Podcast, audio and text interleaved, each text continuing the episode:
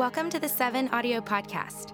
Seven is a community of young adults and a ministry of Gateway Church in Dallas, Fort Worth. We hope you enjoy this week's message. Well, good evening, everybody. You guys doing all right? Did you hear uh, we're supposed to get some more snow tonight? Did you hear this? Two to four inches. That's going to give all you ladies another chance to prove how great you are and uh, drive to work tomorrow. So, anyways, uh, man, I'm so excited to be here with you guys tonight. And uh, I want to thank Preston just for the opportunity to be here with you. You know, he told me, he said, Mike, I'm just telling you, he said, worship here, it's like another level. And, and I was unprepared for just how great it was going to be. So I was like, man, this was another level. You guys give it up for the worship band. Those guys are awesome. I, that was good stuff. Um, hey, I'll, I'll, just tell you a little bit about myself briefly as we get started. Uh, was raised in California and, uh, and lived most of my life. We got a Californian, all right. Uh, was there through high school and college, and then right after college, uh, moved out to East East Texas. Uh, to yeah, a little bit of culture shock there. You know, I moved from an area of California of about 12 million people to a town in East Texas of about 12. So it was, it was definitely uh, a little bit crazy. In fact, do you guys, do you guys realize, uh, most of you maybe were raised or grew up here, but you know this thing they call Southern hospitality, okay?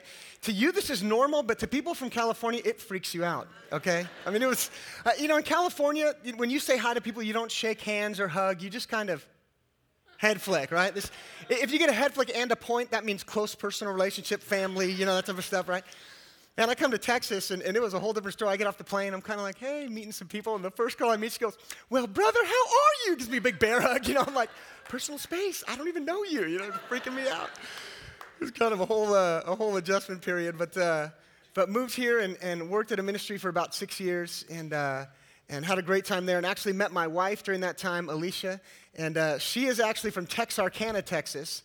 So if you can just imagine the level of Southern accent that I live with on a daily basis, uh, it's, it's pretty incredible. When we were actually we were engaged, it was kind of a funny story. We were having one of those conversations that you have when you're engaged, talking about the details of the wedding and all this stuff. And, and I'll never forget, we came to one point in the conversation, she just kind of interrupts in the middle of our discussion. She goes, Babe, you know what is so weird?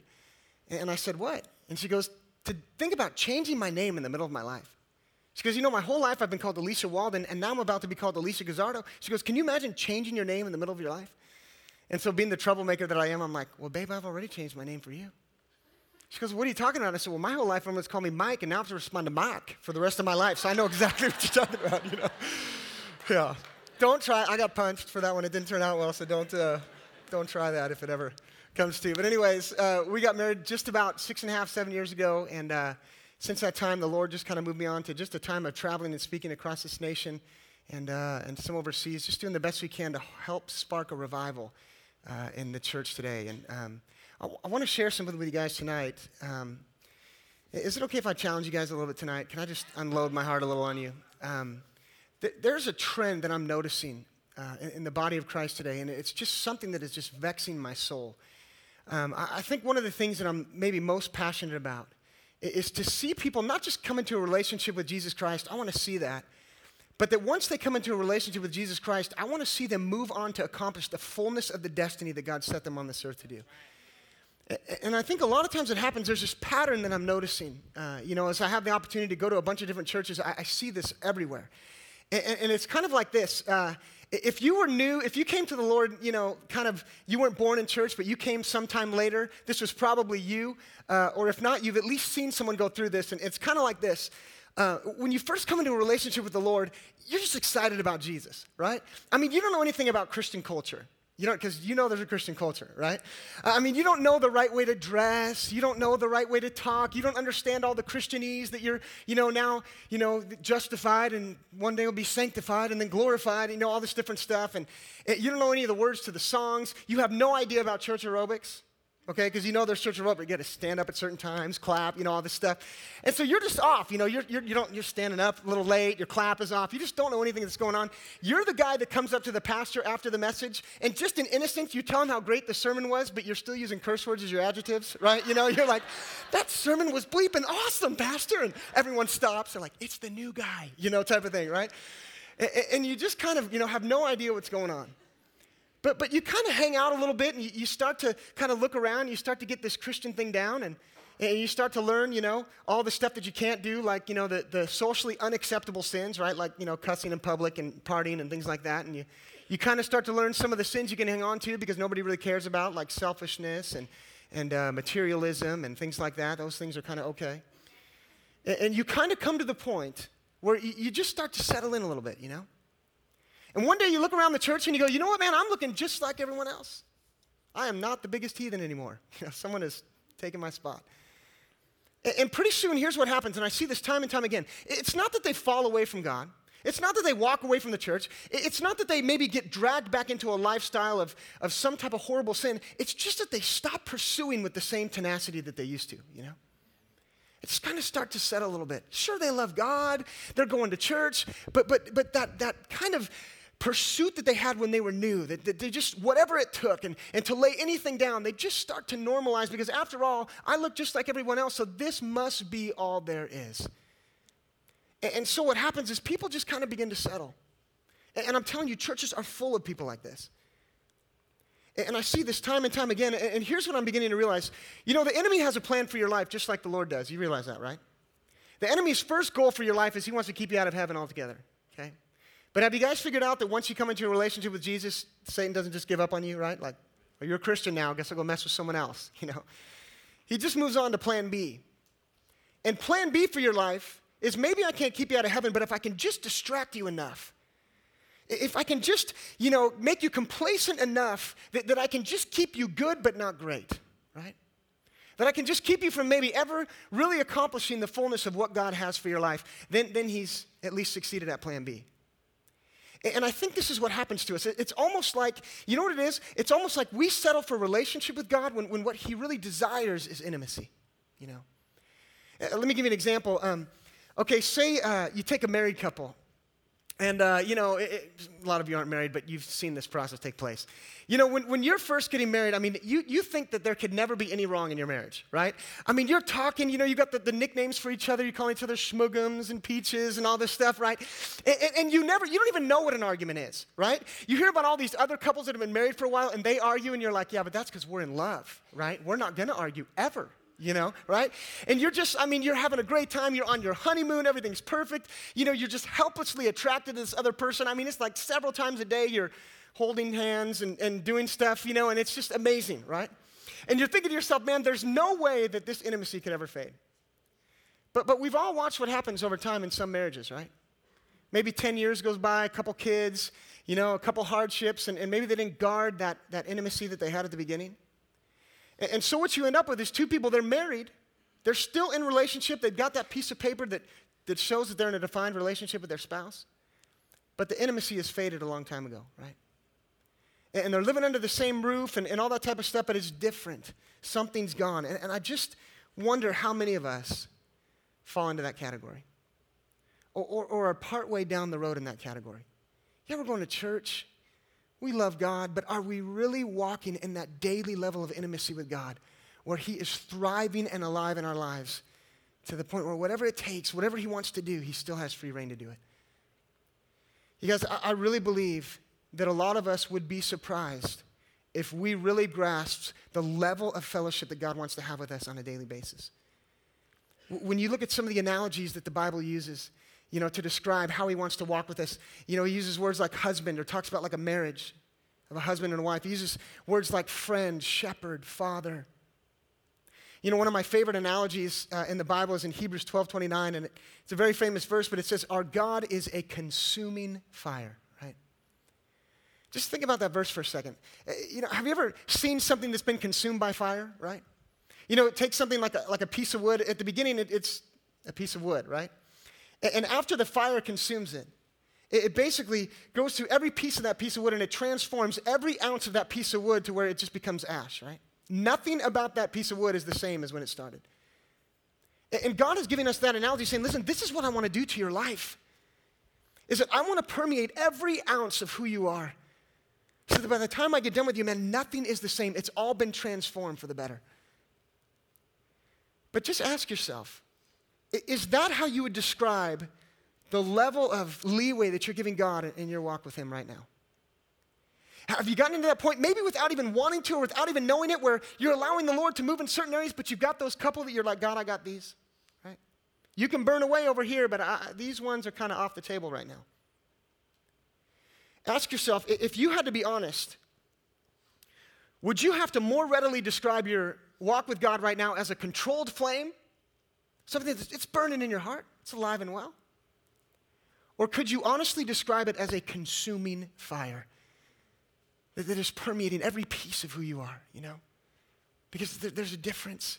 See, here's the thing. I, am trying to draw a fine line tonight, but I'm telling you guys that there's a difference between relationship and intimacy. And it might seem like a small thing, but it's a huge difference in the results it produces in your life. You know, with, with relationship, you know, you, you may know God is with me. I got that. But when you're walking in intimate fellowship, you hear his whispers guide you through the day. See, it's different. You know, when you're walking in relationship, you might know that the word of God is good and, and that there's truth in there. But when you're walking in intimacy, his word becomes a lamp unto your feet and a light unto your path every day. See? When you have, you know, relationship, you have stories about what God has done in your life in the past. When you're walking in intimacy, you have stories about what God is doing in your life now. See? You know, when you have relationship, you know, you, you might know that you need to spend time with God and you might carve out a few minutes for Him every day. But when you're walking in intimate fellowship, you get lost in His presence, you know, and you just want to hang out there. It's like when, when you walk in relationship, you might know God is mercy. But when you're thriving in intimate fellowship, His mercies are new to you every morning. See, there's a difference. And I think for some of us, God's desire is to bring us deeper tonight, that He has so much more for us. And He's saying, listen, don't level out, don't slow down, don't become complacent because you've gotten to the point where you fit in. There's so much more. You see, relationship doesn't fluctuate, but the battles for intimacy are won and lost on a daily basis. You know, I'll tell you what, you guys, here's why I, am telling you this tonight, is because I think so many of us that call ourselves Christians miss so much in life simply because we lack deep enough levels of intimacy with God. Can, I tell you something? let me help you understand. It's like when you sin, it's easy to see that there's a problem there. Because you do something and there's some consequences. You go, I did this, this happened, don't do this anymore, okay? It's different when you lack intimacy. When you lack intimacy, you miss things you don't even know you're missing. That's why it's so hard to discern. See, you, you walk by doors that you didn't even see that God had opened for you. You miss whispers that you just didn't hear areas of obedience that you just reasoned and rationalized away that, le- that would have led to an overwhelming breakthrough in your life, you see. So it's much easier to go through life not knowing that you're lacking intimacy, where maybe sin will cause a glaring, you know, alarm to go off in your mind. You know, I'll, tell you what, I'll give you kind of a little compare and contrast from the scriptures to, to help you see how I think so many times we miss things that God intended for us. You know, I'll give you an example. Um, first one is from Song of Solomon, and it's in chapter 5. And uh, basically, it's telling the story about Jesus, who in this scenario is the lover, and, and, he's coming to share a night of intimacy with his beloved that represents us. And so he comes and, and he knocks on the door of this girl's heart. And, and he's wanting to share some time of, of fellowship with her and, spend you know, some, some quality time with her. And, and so he knocks on the door, and, and here's how she responds. In, in verse 3 of chapter 5, it says, But I said to myself, this is the, the girl speaking, said, I've taken off my robe. Should I get dressed again? I've washed my feet. Should I get them soiled? My lover tried to unlatch the door, and my heart thrilled within me. I jumped to open it. My hands dripped with perfume, my fingers with lovely myrrh as I pulled back the bolt. I opened to my lover, but he was gone. And it describes a scenario where he, he comes to meet with this girl. And, you know, she just doesn't really have her heart in, a, in an intimate state. You know, in fact, earlier in that chapter, it says, My heart was sleeping. And so when he knocks on the door of her heart, she just starts to make excuses, you know? Man, I mean, I've already taken off my robe. I'm going to have to put it on again. It's going to be inconvenient. I've already washed my feet. I'm going to have to get them soiled to walk to the door. You know, she just begins to hesitate. And so eventually, he kind of shakes the door, and finally, something snaps in her, and she says, You know, of course, I'm going to I'm going to go and open the door. And she goes, and the perfume and the myrrh that were coming through the handle of the bolt represented the good things that her lover desired to bring her that night. And it says she opened the door, but he was gone, right? It was a missed opportunity. And I look at that scenario and I just wonder, I wonder what revelation she might have gotten from the king that night. I wonder what life altering favor might have been hers in that moment, you know? Here's, here's the, the crazy thing is that she probably woke up the next morning and she was still the beloved, nothing had changed. But you see, that's the problem. Nothing had changed, you see.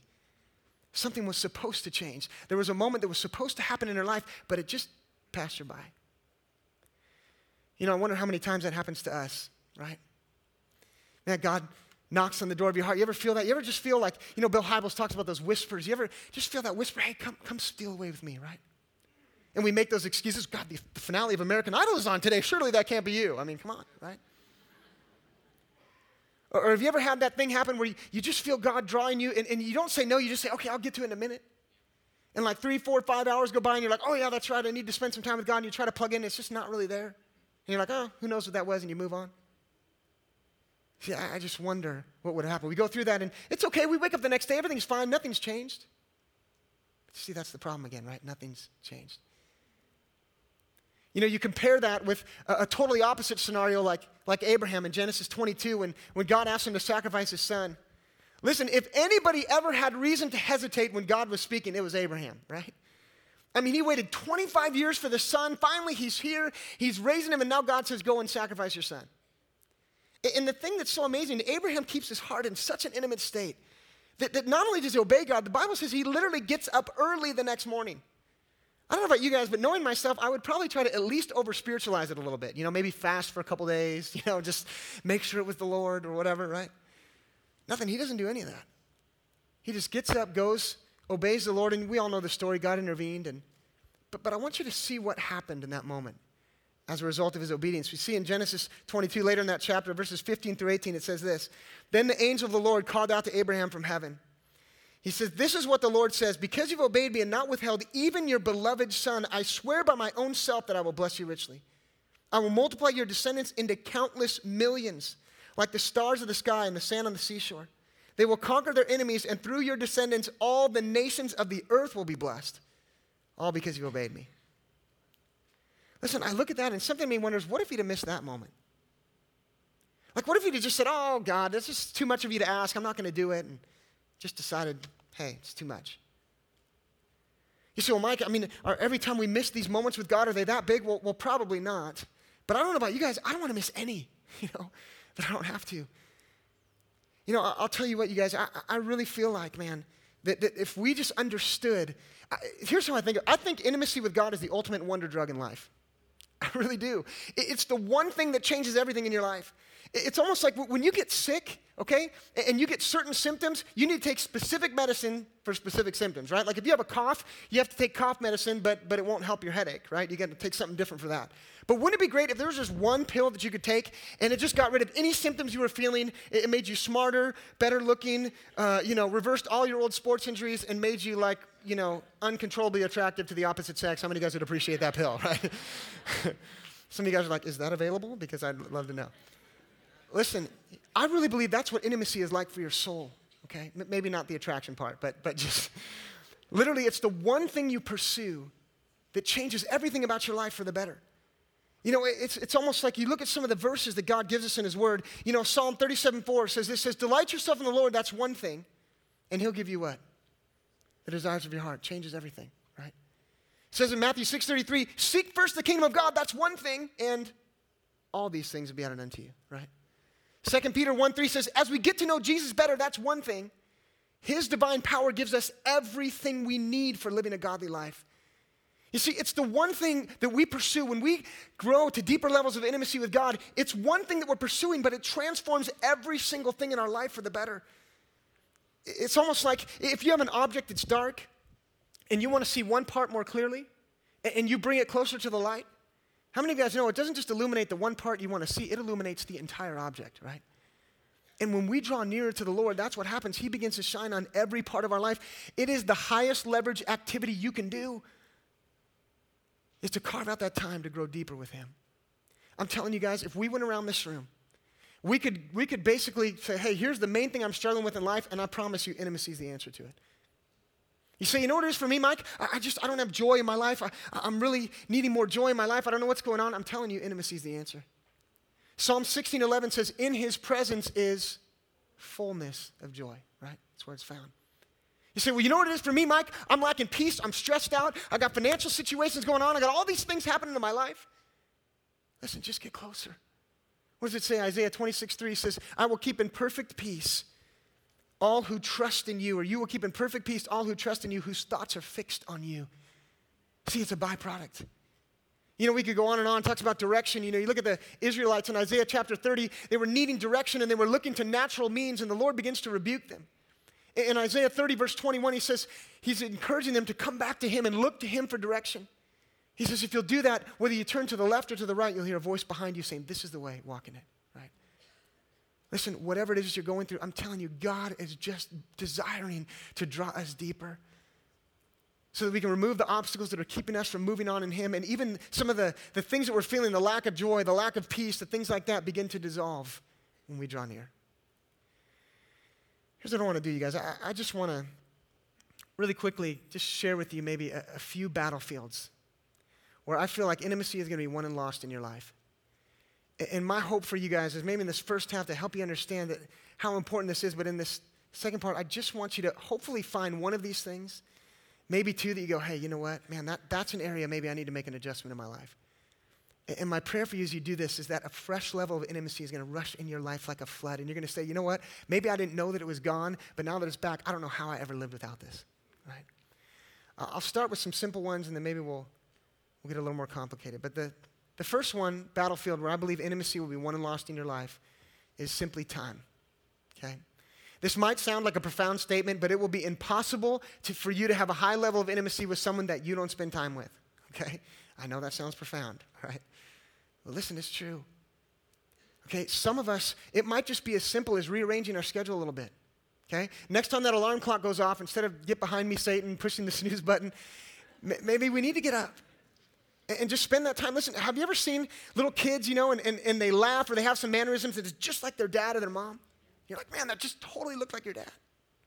You know what it is? Is they're spending so much time around them that they're becoming like them, right?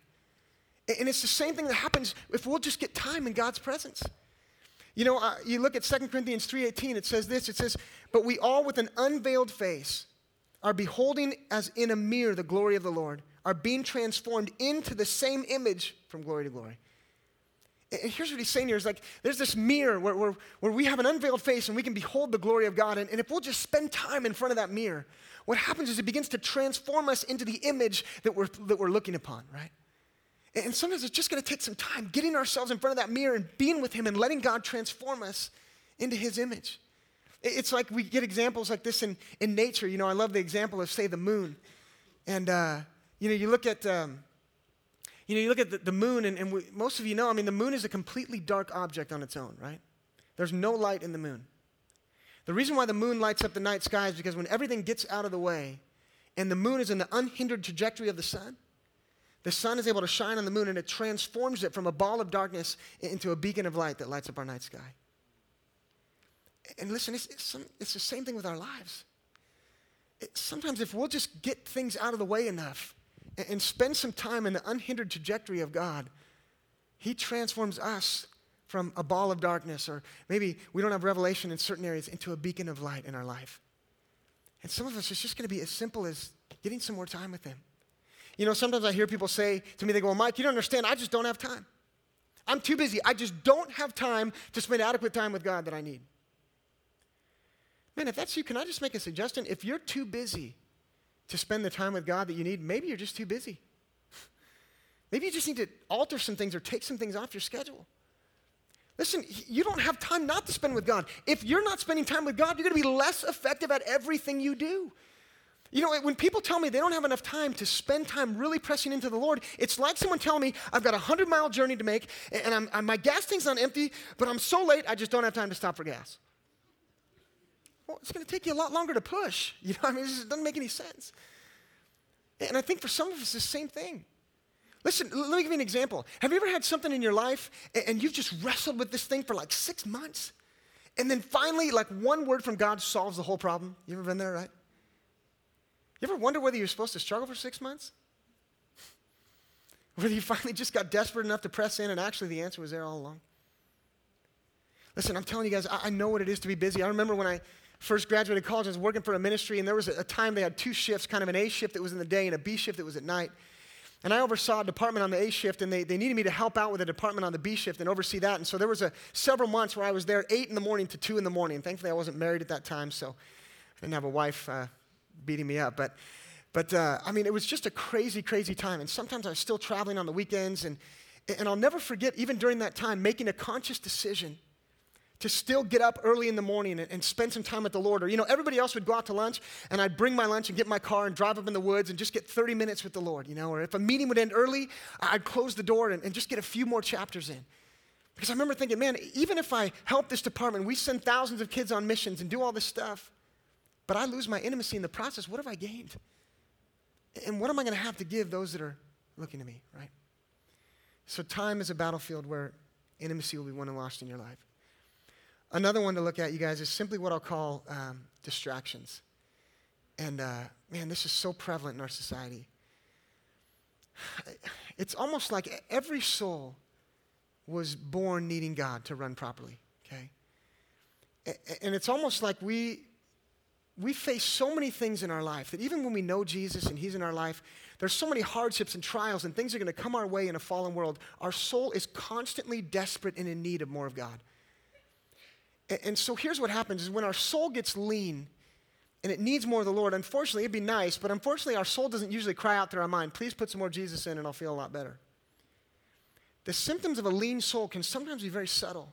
Sometimes they're huge and obvious, but sometimes they're things like discontentment, frustration, anxiousness, boredom. And these are symptoms that something is awry in our soul. And what we should do in those moments, we should take those feelings to the Lord and ask, and God will begin to show us what the cause of that is, and we can, He can work us through healing that, and those symptoms begin to leave, and we grow deeper in Him. The problem is because our society has so many distractions available to us, when we feel those symptoms, we get frustrated, we get anxious, we run to just a myriad of distractions in our life. And it can be anything. It can be a television program, you know, your video games. It can be, you know, some hobby that you have that's a fruitless hobby. It can be, you know, your Facebook, whatever it is. And we run to these things in an unhealthy way, and they don't heal us. They don't resolve the symptoms, they just temporarily pacify us for a moment, right? And it eases the feelings for a little while, and, and, then we go to bed and we wake up the next day, and when we feel those things again, we run right back to one of those distractions and we pacify ourselves again. And so instead of going deeper and being transformed, we just stay in the same area, right? Let me show you how subtle this is, how easy this can happen. Have you ever had this happen to you? Um, you, you just have a bad day, a bunch of stuff doesn't go your way, and you're like, man, I have had such a horrible day. I'm just going to go home, get a big bowl of chocolate ice cream, everything's going to be okay, right? Something like that. Listen, it's so subtle, but, but look at what we just did. God, something is awry in my soul. Let me go run to a food for comfort. See? And we just erect a little idol in our life, a, l- a little chance that we had to draw near and be transformed, and we just use something else to pacify. You know, I remember there was a, a time in my life when I, I, felt like I always had the presence of this one distraction in my life. And, and there's certain things that we have hobbies and things that are fruitful, and God says, hey, these are great, but there's certain ones that are they're just distractions. And, and, and, you know, for a while, my brother, you know, I never was a big video game guy. My brother got me into this one video game, and I started playing this thing all the time, and God was like, you got to let this thing go. And then some of my other friends got me into this thing called fantasy football, okay? And I mean, you'd have thought they were paying me to do this, how much time I was spending on this thing, you know? And it was just like, and I just, you know, the Lord would keep telling me, lay these things down. And being the obedient child that I am, I would lay it down and then just pick up something else, right? And put it in its place. And so I kept going through this process. And when God would ask me to lay these things down, I'd get frustrated. I'd be like, well, God, I got plenty of time. I mean, I'm getting all my other stuff done. I'm having my devotion time. I'm, you know, getting my stuff taken care of. And I'll never forget one day the Lord speaking to me, He said, Mike, listen, he said, You can do as much of this stuff as you want. I'm still going to love you. But he said, If you want to have more of me, he said, these, these things have to go. I don't know what else to tell you. He said, When you want more of me, you've got to make room for more of me in your life. You just have too many things pulling at your mind time to grow deeper. And the Lord began to show me that when we have these areas, you guys, they have to be pruned away. These kinds of distractions are the enemy of deeper intimacy with God. And let me just warn you in advance when you try to prune these things away, you're going to go through some withdrawals, okay? Because when those feelings of anxiousness and discomfort and all that stuff rise up, your pacifier's gone, okay? And so there's going to be a little bit of time where you're just feeling like, man, this is horrible. But if you'll, you know, just hang on through those withdrawal symptoms, eventually God will begin to fill your life with more of Him and what it really needs, right? I remember a couple years ago, I just finished a book that I'd, um, was my first book, and and uh, I just had had an initial conversation with one of the publishers. And, and so I, I got off the, the phone and I was, um, I was just spending some time with the Lord. And God just immediately spoke to my heart. He said, Hey, Mike, You remember those distractions I asked you to lay back, lay down over the last couple years? And I said, Yeah. He said, I just want you to know if you wouldn't have laid those distractions down, you'd have never written this book. He said, Not only that, you would never even known that you were supposed to. So, what are maybe the things in your life? They're not sin, they're just distractions. And you know God's been asking these things of you, but you've, you've been using logic and reason and all these things why you don't need to. Listen, I'm telling you, they're, they're an enemy, enemy of deeper intimacy in your life. Could be time, could be distractions. Another thing could be a sin. You know, Psalms 25, 14 says, The secret of the Lord is with those who fear him. With them he shares the secrets of his covenant, right? Look, you know, sometimes you guys, I think in the church it's funny because a lot of us sitting here tonight, you'd say to yourself, well, I can check that one off the list. I don't have any big sins in my life. What about the small sins? You know what's funny? In the church, we don't even have small sins anymore. We just have issues, right? Because sins need to be repented of, but issues, you can be so sympathetic. You know, it's just an issue I've got, right? Listen, Mother Teresa said, fidelity in the small things leads to God. Infidelity in the small things leads to sin. Can I tell you guys something I, I think sometimes we don't think about? You know, in the world, there's gateway drugs, right? There's smaller drugs that lead to harder drugs. How many of you guys know in your life there's gateway sins? You know that? There's smaller areas of sin that lead to greater areas of sin. Have you ever had this happen? You ever had an area of sin that you conquered in your life? The Lord helped you overcome it. You're feeling good. You haven't struggled for about a year or, you know, maybe longer in this area, and all of a sudden you fall out of nowhere. You're like, what happened? Chances are, if you were to look back, you set a pattern of saying no to the Holy Spirit in the small things. And then when the big test came, you became more susceptible to fall. See, we got to realize every decision you make is building momentum closer to the Lord or further away. You know, I remember one time I was walking through the parking lot in Walmart and I just feel the Lord speak to my heart, Mike, pick up that piece of trash. And, and I'm, you know, again, sometimes I'm, I'm I just so like, you know, frustrating for the Lord, I'm sure. But I'm like, I get upset. I'm like, God, I'm to pick up that piece of trash, you know? And I'm like, that's, that's someone's job. I mean, I'm taking their job away. I'm not to, you know, all this stuff. And, and, and he just keeps, you know, messing with me, you know? And so I go back and I pick up that piece of trash and I throw it away and I'm totally having a bad attitude. You know, I'm walking through the, through the Walmart and I go, God, what was that all about? And, I'll never forget the Lord speaking goes, Mike, it had nothing to do with that piece of trash. He said, I'm teaching you to obey me at a moment's notice, even when it doesn't make sense. He said, if you won't obey me in the parking lot with a piece of trash, you'll never obey me when you're ministering. And I say, hey, don't talk about that. I know you had that plan, but I want you to say this. Or hey, see that person? I need you to speak this into their life. You know, I'll tell you guys, what are the areas that God is speaking to you? Areas of sin. You know what else I'll tell you? Can I just save you like what took me four years of trouble? I think sometimes I'm a little slower than most people, but how many of you guys know God has a unique destiny and purpose for your life, right? You know what that means? That He's going to shape you in a unique way. What that means is there are things that are going to be sin for you that are not sin for your neighbor. And there may be some things that God is asking of you right now, and you haven't laid them down because you're looking around at everybody else and going, Well, God isn't asking them to do it. Right? Maybe God's telling you you need to shut off the TV for about a month of your life and spend some more time. Well, God, you're not even asking Preston to do that, and he's a pastor, for goodness sakes. I mean, if surely if, if you wanted me to do that, you'd make the pastor do it too. Trust me, God's asking other things of him, okay? Listen, or you're like, you know what? You're like, hey, uh, you know, God, look, if you can show me in the Bible where it says, thou shalt not watch TV, I'm in. But, you know, outside of that, I just, I'm not sure I can do this, right? Or you know what? This is what the ladies do. The ladies, you know, you know, ladies, you got those special friends that you can call in that moment, you know, that you know are going to be sympathetic. You're like, girl, I just really feel like God is asking me to lay this area of my life down. Oh, He wouldn't want you to suffer like that. You're right. I'm so glad I called. Right? And then we feel so justified. See, I knew that wasn't God. We keep our little pets in and listen, can I tell you something? And those things, they're the enemy of deeper intimacy with God. Let it go. I can't tell you how many things that God has spoken to me that I'm like, nobody else, you're not asking anyone else to do this. Why is it me? But as I've yielded in those areas, I've watched God bring fruit in my life that I go, man, I had no idea where you were going there. But some of you, it might be something as simple as a small sin or an area that you've decided wasn't that big of a deal or nobody else is doing it. And God is speaking to you even right now saying, listen, you need to let that area go. Could be time, could be distractions, could be sin. The last thing could be is just what I'll call a divided heart. And this is where um, there comes a time in our life where certain things begin to elevate themselves and they begin to compete with our loyalties to the Lord. And when God asks certain steps of us, we'll obey in any other area but this one. And when we have situations like that in our life, it will cripple our intimacy with God. I believe it's Luke 16, 13 says, You cannot serve two masters, right? You know what I see happen a lot? I, I really believe, you guys, that the enemy discerns our destiny very quickly in life and he sets up some type of a stronghold right over the doorway to our destiny. You know, I, I, really believe as I look at people, everybody has at least one that, that maybe came in their life as a kid, what I call prevailing stronghold. And for you, it's that one thing. God, you can touch any area of my life, but please not this one thing, right? Maybe it's your image, maybe it's your security. Who knows what it is?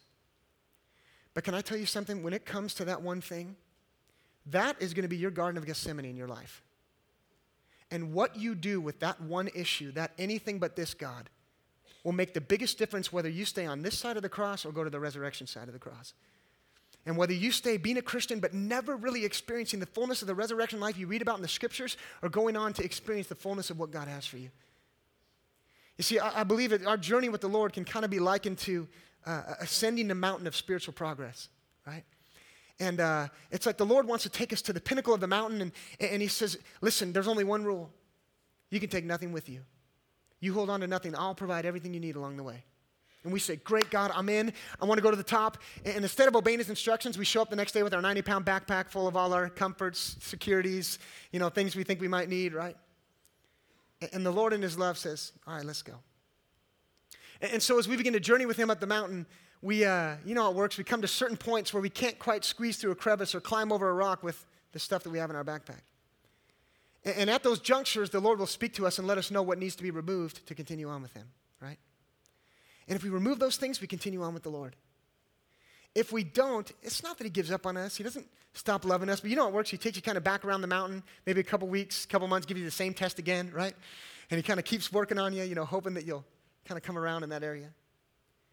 But if we ever come to a point where we say, no, I'm not doing it, what happens is it's kind of like we camp out somewhere on that mountain of spiritual progress.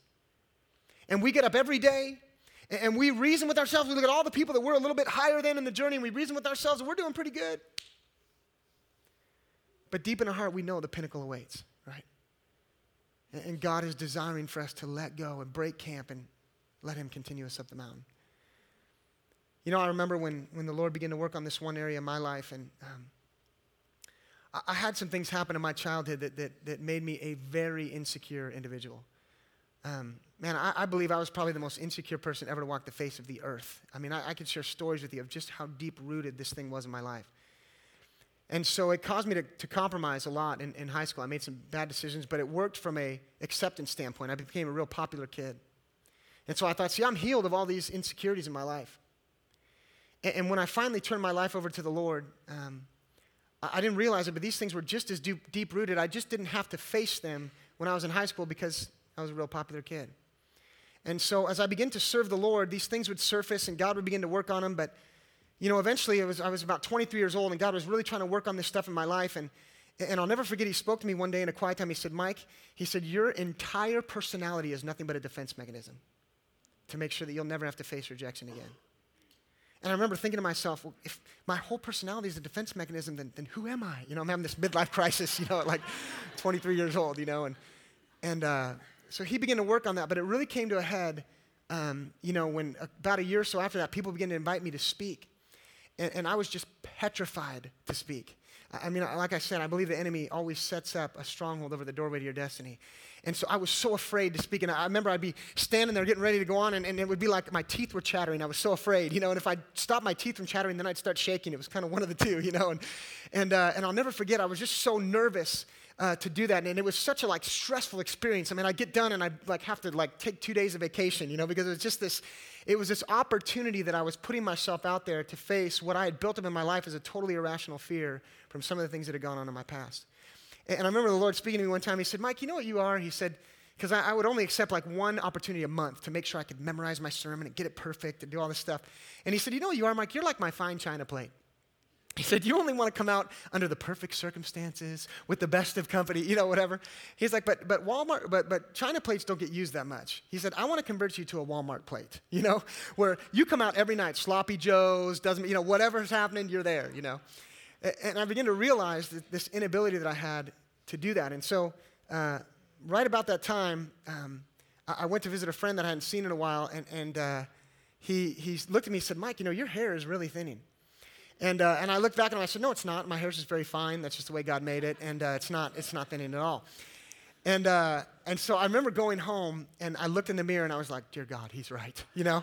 And so, I mean, uh, this was like, for most people, this would be no big deal, but for me, because of the struggles that I had in my life, this was the end of the world. I mean, it was like lose a limb, hair fall out, I'm gonna have to pray about it. I mean, it was just like this, gonna be this major flaw in my life, you know? And so I remember I did this research, and I like for like three hours finding the latest, greatest, you know, lotion, potion, turn your head into a chia pet thing I could possibly find, you know. And, and I remember finding this one thing, and, and it was like 300 bucks, and I ordered this thing and paid 50 bucks for overnight shipping, you know. And, and so it comes to my house, and I remember grabbing this thing, and, and I put it down, and, and, uh, and I'm getting ready to open it. And I'll never forget the Lord just speaking to my heart. He said, Mike, send it back. I said, God, what are you talking about? He said, Mike, you've served your image your whole life. He said, You choose this day whom you're going to serve. He said, I'm telling you, you can do nothing to help this because I'm using it in your life. And so, just like Abraham, I prayed about it for three straight days and asked God to change his mind. and, uh, and he didn't. Um, and, and so I sent it back. And over those next several years, the Lord just, he could have used anything, but he used that scenario to cause me on a daily basis to, to walk through and face these fears that have been just completely binding my life. You know, I've since realized the only way to really conquer fear is to walk through it and realize it was a lie to begin with. I mean, I believed, man, I would never be able to speak because who's going to want to listen to some ugly bald guy speak? And I'm never going to get married. And I mean, all this stuff. And I, I believed these things. It was crippling. And so I watched the Lord use that process to heal me of these things because He knew what He had ultimately called me to do. And I share that with you tonight because if I would have said no in that moment, I'd still be a Christian. I'd still be serving God somewhere. But I promise you, I wouldn't be here with you tonight. I'd be doing something somewhere, maybe a little bit less than what God had ultimately called me to do. And for you tonight, maybe what is that one thing for you? Maybe it's that thing that God has been asking you for for several years. Maybe it's a relationship. Maybe it's something in that area, and you're like, God, I just can't let go. Listen, I'm telling you, there is more for you, and God is desiring to draw you deeper. And those things that we hold on to are just holding us back. I'll give you one last scripture. story in Second Chronicles 15, and it kind of is a perfect account of what we've talked about tonight. In verse 3 of that chapter, it says that for a long time Israel had been without the one true God. And what it means there, Israel was the people of God, right? They had idols in their land. They were messed up. They weren't walking in daily intimacy for a long time. They, had, they were in relationship, they were covenant people, but no intimacy with God. And so a prophet comes and he tells King Asa at the time, he says, Look, you got all kinds of idols in your land. Here's what's keeping you back from knowing the Lord the way you desire. And so it says that King Asa takes heart and he begins to get rid of every idol. He just begins to abolish all the things that were revealed to him that were standing in the way of greater intimacy for, with God between Israel and, uh, and the Lord. And I want you to see what happens here. In verse 12 of that chapter, the last several verses, it says, Then all of Israel, they entered into a covenant to seek the Lord, the God of their ancestors, with all their heart and soul. Verse 14, it says, They shouted their oath of loyalty with, with trumpets blaring and horns sounding. All were happy about this covenant, for they entered into it with all their hearts. Right? So they're getting rid of all the stuff that they think could be keeping them back. And I love this last sentence. It just, just grips my heart. It just says, Eagerly they sought after God, and they found him and he gave them rest from their enemies on every side. And I just wonder, you guys, man, what could be better in life than we eagerly seek it for him and to find him in that way, right? And then what was the result? It was the one thing that changed everything. They got rest from their enemies on every side. Listen, I really believe you guys tonight. God is desiring to bring you deeper in your walk with him. Some of you, maybe you're really lacking intimacy in your life right now. Some of you, maybe you're doing pretty good. But God is saying, listen, there's more for you. And my encouragement to you tonight listen, don't quit. Don't become complacent. Don't settle.